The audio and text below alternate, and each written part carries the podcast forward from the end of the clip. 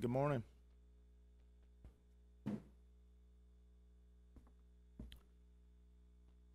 Scripture reading this morning is from Revelations 22, verses 18 through 19.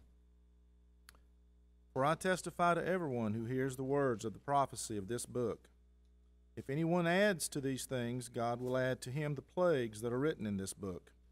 And if anyone takes away from the words of the book of this prophecy, God shall take away his part from the book of life, from the holy city, and from the things which are written in this book.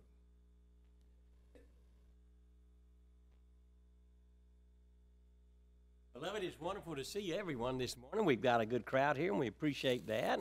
Visitors, you are, and we're going to say it several times, but please know that we mean it each time.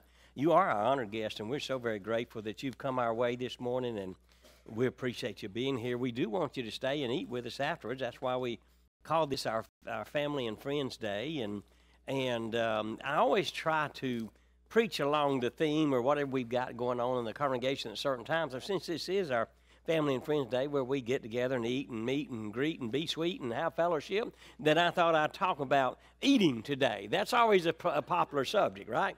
So, brethren, I want to talk about the most expensive meal in history. We're going to read from Genesis 3 in a few minutes if you want to be turning there. Um, there was a few years back, this guy named George Bean, that was his actual name, of Palmdale, California, stopped at a local Burger King and ordered uh, four sandwiches at the drive through window. At that time, they cost, this, his bill was $4.33.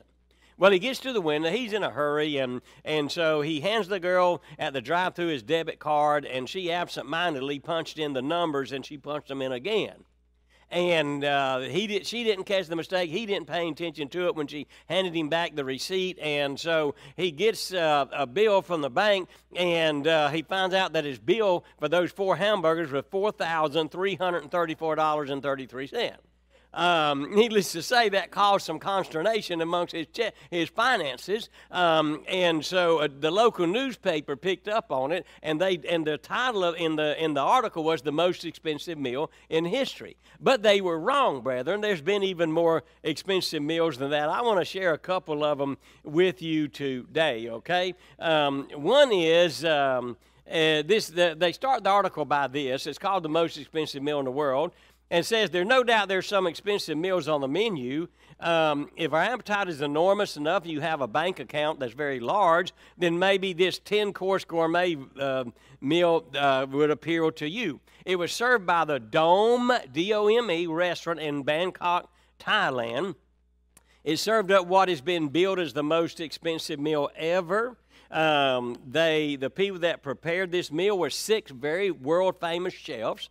They were flown in from France and Germany and Italy. And of course, the clients um, uh, were very rich folk. And the, the uh, uh, things that were on the menu were also flown in from several different parts of the world. The guest list was made up of 15 people that had a lot more money than evidently they knew what to do with. Um, and uh, the, uh, they said the wine list alone was estimated to total around $200,000. Um, and this is what some of the things, brother, I'm not going to name them all because it is an extensive list. But let me tell you what, these people paid about, um, what was it, 30 something thousand dollars a piece. Uh, this is what they got. Some of the things they got, not all, 10 course meal. Um, one was caviar, oysters, crawfish. I ain't paid no $30,000 and I've eaten crawfish before uh, morel mushrooms, scallops, black truffles, lobster. Uh, let's see what else. Let me let me get there real quick. Uh, ravioli. How many y'all have had ravioli? But they also had guinea fowl. Okay, uh, saddle of lamb, whatever that is. Uh, they had pigeons. you get them in any big city, right? Veal cheeks with truffles. I guess you get the cheek off the veal and it's good. Their dessert was imperial gingerbread pyramid with caramel and salted butter ice cream. Um, now, they paid a ton of money for that, okay? But, beloved, that still wasn't the most expensive meal in the world because you fast forward a few years, and this guy, he does this article called You Can't Put a Price Tag on Good Company, or can you? Um, brothers and sisters, a fellow by the name of Warren Buffett. You all know who he is. Uh, um, he said patrons of the world's most expensive lunches are those are there for one thing the company of billionaire investor industrialist and philanthropist warren buffett. Um, in the last for the last decade mr buffett has hosted these what he calls power lunches to benefit the glide foundation which is a, a, a foundation that he supports in san francisco.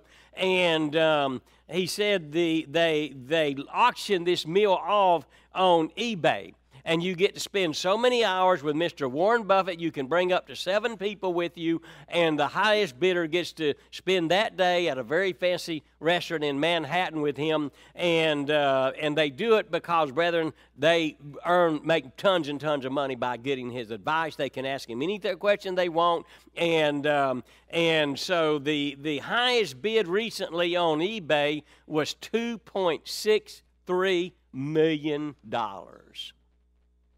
That is wanting to eat with somebody pretty bad.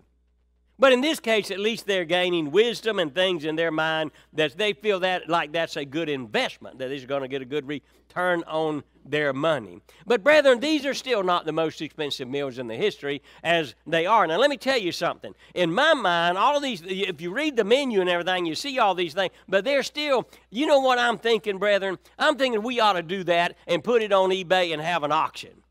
Because if people would pay that kind of money to eat pigeons, then we could do pretty good here. We, we need to raise some money for our new church building, right? Uh, you know, uh, those folks in, in Bangkok, man, they ate ravioli and guinea and pigeons and, and veal cheeks. And they enjoyed it. One lady had to quit at the eighth course. It was a 10 course meal. She said, Oh, the human senses can only take so much. I'm thinking, sweetie, you come down to South Georgia and we'll feed y'all. Now, let me tell you, we're going to have some good food here in a little bit, y'all. And, and I, this is my menu. This is what I would fix up. And these people would think they done hit hog heaven, okay? Um, I'll tell you what, the South Georgia chefs, let me name them, and, and, and these folk, boy, they give you that lip smacking, stick to your ribs southern cuisine that we talk about. Troy Black would fry fish and hush puppies. Mike Coggins would grill chicken or steak or anything he puts on a grill because it's magic. Chris Carter and Henry Spivey would grill up some Boston butt. My wife would have homegrown collard greens with pepper flakes. Dorothy Carter's, of course, famous chicken and dumpling. Betty Fletcher's potato salad. Cheryl Herring's cream peas. And then for dessert, Ann Lina Burger's banana pudding or sweet potato pie. Miss E. Schultz's famous strawberry cake, and uh, Kaylee Martin's spinach dip, and some good old fashioned sweet tea. Brethren, we could pay for this building three times over with that kind of cooking. Them folk don't know what they missing. We, man, I, you know what? You may have eaten all over the place. I've asked some uh, students in my classes morning, what's the most expensive uh, amount you've ever paid for a meal? And and you know the mountain anywhere from 70 to 100 bucks you know uh, and that's really splurging it uh, when my wife and i was first married our idea of a fancy restaurant was a uh, uh wendy's you know uh, we'd upgrade from mcdonald's to wendy's um, and, and, growing up brethren in our family a seven course meal was a possum and a six pack you know so I mean, I mean, you get all this good eating today, and man, you, I mean, that's some good stuff, brethren. But let me tell you, we still haven't reached the most expensive meal in history. Look at Genesis chapter 3. Because no matter what meal a rich person might buy these days, the cost of what they'd purchase pales in comparison to one of the most expensive meals in history, and the one we're going to read about in Genesis 3, the first eight verses. Now the serpent was more crafty than any beast of the field which the Lord God had made, and he said to the woman, Indeed, has God said, You shall not eat from any tree of the garden? Brethren, the devil knew God said that. God knew he said it. Adam and Eve knew he said it. So why does he even bring it up? See, the devil likes to put doubt in your mind, doesn't he? The woman said to the serpent, From the fruit of the trees of the garden we may eat. She's quoting God. From the fruit of the garden, the trees we may eat, but from the fruit of the tree which is in the middle of the garden, God has said, You shall not eat from it or touch it, or you will die. Now, notice there's something wrong there that she quoted, but we're going to get back to that. The, per- the serpent said to the woman, You surely will not die. For God knows that in the day you eat from it, your eyes will be open and you will be like God. Oh, that's a temptation, right? Knowing good and evil. When the woman saw that the tree was good for food, and that it was a delight to the eyes, and that the tree was desirable to make one wise, she took from its fruit and ate. And she also gave to her husband with her. Adam was there the whole time. We're going to discuss that, and he ate. Then the eyes of both of them were open, and they knew that they were naked, and they sewed fig leaves together and made themselves loin coverings. And they heard the sound of the Lord God walking in the garden in the cool of the day, and the man and the wife hid themselves. First time they ever had to do that. Hid themselves from the presence of the Lord God among the trees in the garden. Brothers and sisters, this fruit, this meal, cost Eve and Adam more than they ever wanted to pay because it literally bankrupted them and our world. Before sin came into the world, it was a paradise. And the thing is, it wasn't even the best food on the menu. The Bible tells us that God had given Adam and Eve as um, every tree from which uh, they could eat at except one, and that they were good.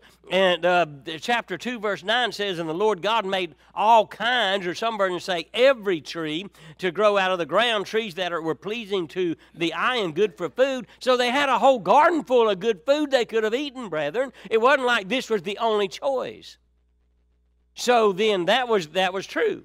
They had all the things, all the trees, all the different ones they could eat from. Then why did Eve do it? Wouldn't, wouldn't it be easy to say, uh, you know, the devil made me do it? But that's not even what she says. It was a whole lot more than that. Brothers and sisters, they picked the wrong item on the menu because they chose to do so. You know? Somebody says, Oh, Brother Green, I go to Mama June's and they just so much there on that menu and I overeat every time and it's like it's Mama June's fault. No, it ain't. Brethren, we the one slam it on our plate. We the one go back for second, third, and fourth and then hit the dessert bar, right? It ain't nobody's fault but our own. Nobody puts a gun and makes us go to Mama June's you know? And so, listen, we choose to disobey God, and this is exactly what Eve chose to do. See, that was her choice, brothers and sisters. All the devil could do was tempt her. And he's good at it. We'll give the devil his due, but he could not force her to do what she didn't want to do. And so Satan may have talked her into it, as we would say. Uh, the Bible says, as Eve, and she's answering God as to why she did it, she said, She deceived me. We're going to look at a verse in the New Testament that says the same thing. The devil deceived her all right, but she knew what God had said. She quoted it, brothers and sisters. She knew God commanded her not to eat of the tree. She knew God had said that those who ate of the tree would die, but she chose to eat of the tree anyway. She made some bad choices. Satan says to the woman, Did God really say? Did God really say you can't eat from that tree, you know?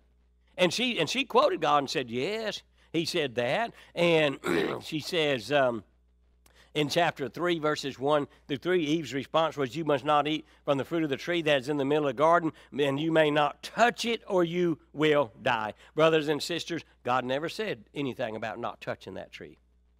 Now, it's probably good not to, but that's not what God's command was. We're going to see a pattern here, and you say, Oh, Brother Green, you're making a big deal out of this. No, I'm not, brother, because it's happening in the world today. The devil's really, really good at it, okay? Uh, what, what, uh, what God say she couldn't do? God, God said in chapter 2, verse 17, she could not eat of the fruit. What does Eve say that she couldn't do? Eat and touch the fruit. You say, well, obviously, Brother Green, you got to touch it eat it. you're not just going to walk up there with your mouth and go on the tree. I, I would assume you're going to pick it first. But, brothers and sisters, that's not the point. God didn't say she couldn't touch the tree, He said she couldn't eat of it. And, she, and Eve chose to add that little bit to the scripture, to God's word. So, so she chose to add to God's commandments. She chose to add to God's word. She chose to, as it were, improve on what God had already said. And brethren, you say, well, what's the big deal, Brother Green? She just added one little bitty caveat. Here's the big deal, brothers and sisters, because that was all the wiggle room Satan needed to tempt her. And he knew it, brethren. He knew it because he understood that if he could get her to compromise God's word in one way, then that was his door opening. That gave him the wiggle room he needed because once you get used to the idea that you can change God's word or improve on God's word, when you believe that you can change it when you want to, because after all, you know what's best, then you can accept that you can tinker with God's word for your own life, then it gets easier and easier to do those other things that God had commanded and change those the same way. Brothers and sisters, this is a tactic of devil. You don't believe me? You think he just did that with Eve? You look at the world today. How many people have you personally studied with and you show them book, chapter, and verse out of God's Word and they'll look at it? I've had them say this to me and I quote them I see it, preacher. it's in the Word and it's as clear as the nose on my face, but then what do they say? They don't say it's as clear as the nose on my face, so I certainly need to obey it. You know what a lot of them would say? But I feel in my heart.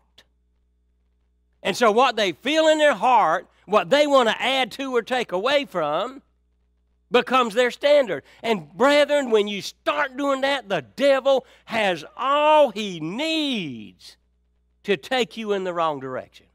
That was Eve's first mistake. If she'd have been adamant about what God said and only what God said, Satan might not have saw a little bit of wiggle room there, but he did. Brethren, once you get used to, as we would say, improving on God's word, you end up being the final arbitrator and the ultimate judge of what is acceptable and not what, what is unacceptable and what God says. And brethren, a lot of people do this today. There's there's certain denominations that have gone so far as to say, well, you know, the Bible is a good book as far as it goes, and it's got good principles, but you really can't accept it literally, you know. And and and and and after all, we have to adapt it to our modern day culture, right? Y'all have heard all of that. Brethren, you there's no limit to what you can go to, and the devil knows it. And, and so what may seem to us a little bitty thing, a lot of people would read over that and not even, not even pay attention to it. But Jesus did because uh, Jesus says once you start doing that, once you start adding those man made additions or subtractions or making those improvements uh, to God's command, our worship becomes vain, is what Jesus tells us, right? Um, but in vain do they worship me, teaching for doctrines the commandments of men. Brethren, why would God be uh, adamant about opposing these uh, so called improvements or additions that mankind wants to make? Because, brethren, that's the way the devil can deal with the trials and temptations of this life. The, the, uh, is, the only way we can deal with them is by uh, clinging to the pure and unadulterated Word of God, brethren. The psalmist said in Psalms 119 11, Thy Word have I hid in my heart that I might not sin against thee. But, brethren, what happens is we don't just put the word in there. The old devil gets us to add stuff, and then before long, what are we doing? What are we doing? We're making excuses and we're justifying. That's the way the human nature works. It's like taking medicine, isn't it? You know? Uh, Revelation 22, 18, and 19 also mentioned it. I, I'm sorry, I didn't mean to get ahead of that. I, just as was read. I testify to everyone who hears the words of the prophecy book. If anyone adds to them, God will add to him the plagues which are written in this book. Read Revelation and look at those plagues, brethren. And if anyone takes away from the words of the book of the prophecy, God will take away from his part of the tree of life. He mentioned the same thing that, that started with Adam and Eve. And from the holy city which are written in this book. Beloved, that is serious stuff. We don't take it seriously sometimes, but God Almighty does. Because, brethren, how many of us in here really believe we can improve on what God has already given us? He's perfect. We can't do it. But the devil's good at getting us to kind of believe that, right? And it's like it's like taking medicine, brethren, okay? You go to the doctor and the doctor gives you a prescription and you take it to the pharmacist who uh, uh, is going to fill it and give you the instructions on how that medicine be, should be taken. And if you follow those instructions, you should get good results. You should get well. But if you add to the prescription, you can end up in a lot of danger. And a lot of people do that, brothers and sisters. Let's just say you don't tell the doctor you're taking another type of medicine or another two or three kinds of medicine, and it may be dangerous to mix those two kinds of medicine because they can end up counseling each other out or having some horrible results, you know. And and so uh, you know those two medicines can actually be dangerous if they're mixed together. And so a wise patient takes a list of all of his medicine to his doctor and, and lets him see that. I, I know many physicians require you to do that when you first come on as a patient. I knew of a situation where years ago a man's doctor told him to take one aspirin a day for his heart. And so he was a very smart man in a lot of ways, but he figured, well, if one aspirin is good, then two's going to be better. So he started taking two a day. He added to the word of the physician. And so for uh, every day, for a long time, he took two aspirin. Then one day his nose began to bleed. No big deal, but he couldn't get it to stop. And it continued to bleed and it continued to bleed until he ended up in the emergency room. And they found out what the problem was. He had taken two aspirin instead of one. He added to what his doctor told him to do. Brothers and sisters, we cannot add to God's word. You don't, you know, I, don't hear people, they say, oh, I believe in the Bible, but my horoscope says. Or the psychic tells me, you know. Or well, I believe in my heart. You can't add to God's teachings with the teachings of the Discovery Channel or the History Channel. Brother Green, I know what the Bible says about creation, but boy, them they make a good case for evolution, you know. You can't mix the pure medicine of God with the vice of oftentimes ungodly psychologists or sociologists or teachers of evolution. And most importantly, brothers and sisters, you can't mix the commandments of God with the man made doctrines of various people out in the world. You can't do that. Well, actually, you can. Because, see, God has given us choice. And you can do like Eve, you can add to God's word. You can do that, brethren, and people do, but sooner or later, Satan's going to use it against you. And it's going to come back and bite you big time, just like it did against Eve. So Eve started out by making a bad choice. She added to God's word, and that's the avenue that Satan took to deceive her uh, for the rest of the way to get her to do what she knew she wasn't supposed to do. So, so Satan tempts her. you know what he does? He, like Eve, brothers and sisters, Eve just added one word to what she said about God's word. Uh, you can't touch it. And then the devil follows suit, and he just adds word one. She said, Eve said, the day you, you t- uh, eat of it, you will die. And what does the devil do? The, the, the devil adds one word, okay? And what does he say? You shall not, one word, surely die. And so Satan you know, she'd gotten used to not fully trusting in God's commands because she was adding to the word. So if she can add to the word, then the Satan can add to the words, you know. And he said, You're not going to die. In fact, he, he, probably said something like this, brother. We don't know. We weren't there. Um, you know, he probably said, You're not, you're not even going to get sick.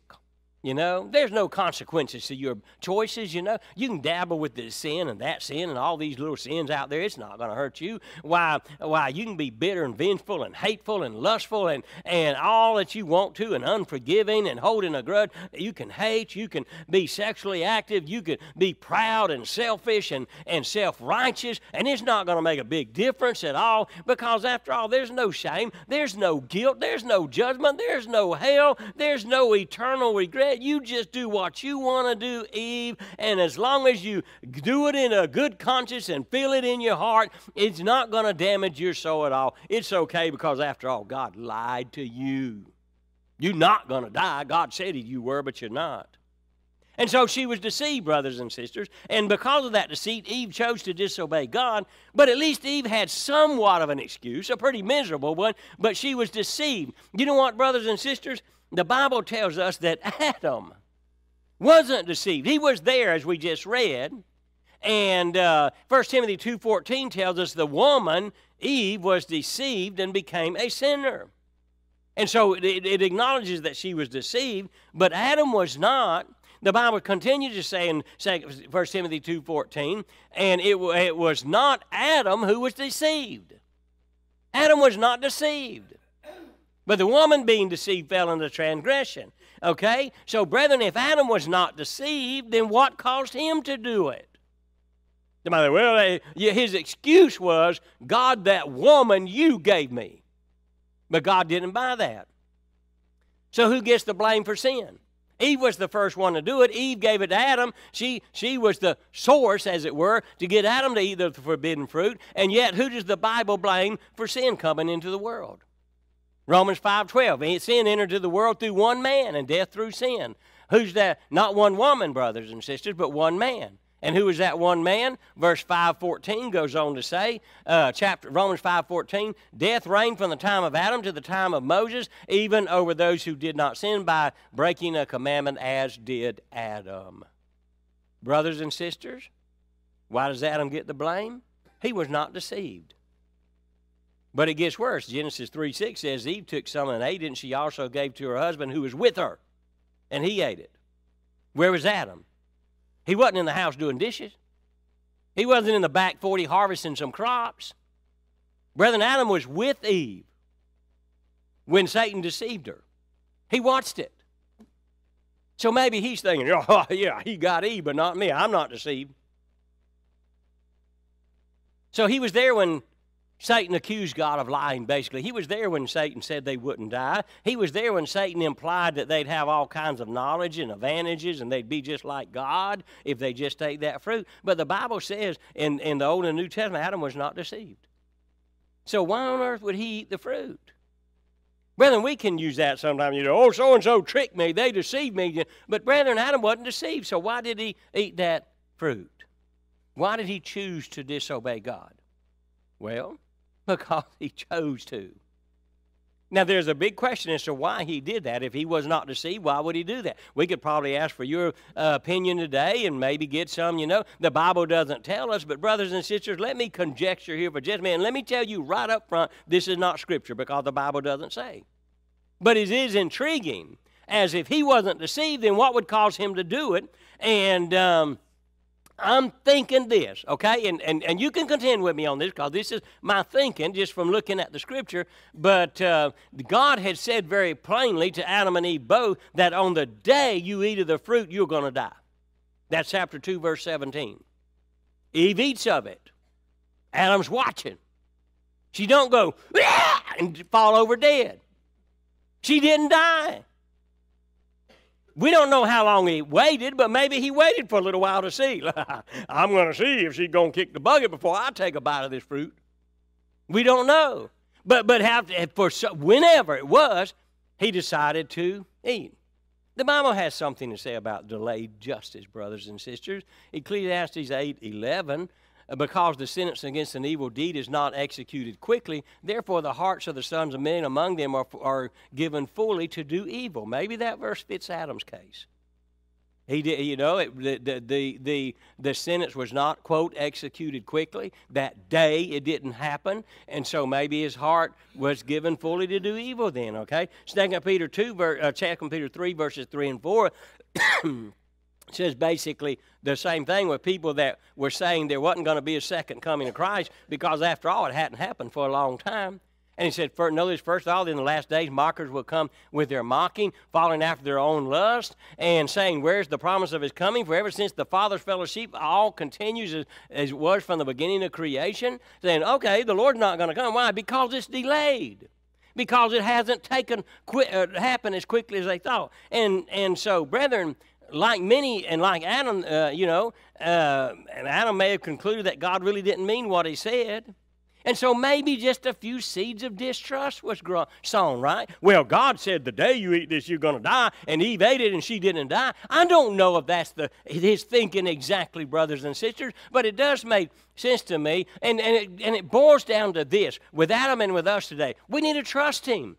I hear people say sometimes, Brother Green, they talk about that delay. You know, I've been praying for a particular thing for years and God hasn't answered me yet. And boy, I'm just getting discouraged and, and I'm thinking that God's really not going to do what He says He's going to do. Brethren, we can't do that because the second Peter reminds us to God as a, a day is as a thousand years and a thousand years a day. His timetable is not our own, but we can really get that convoluted and mixed up. We've got to trust God, brothers and sisters, when we're facing trials and tribulations in our, our, our our life, we got to trust Him, okay?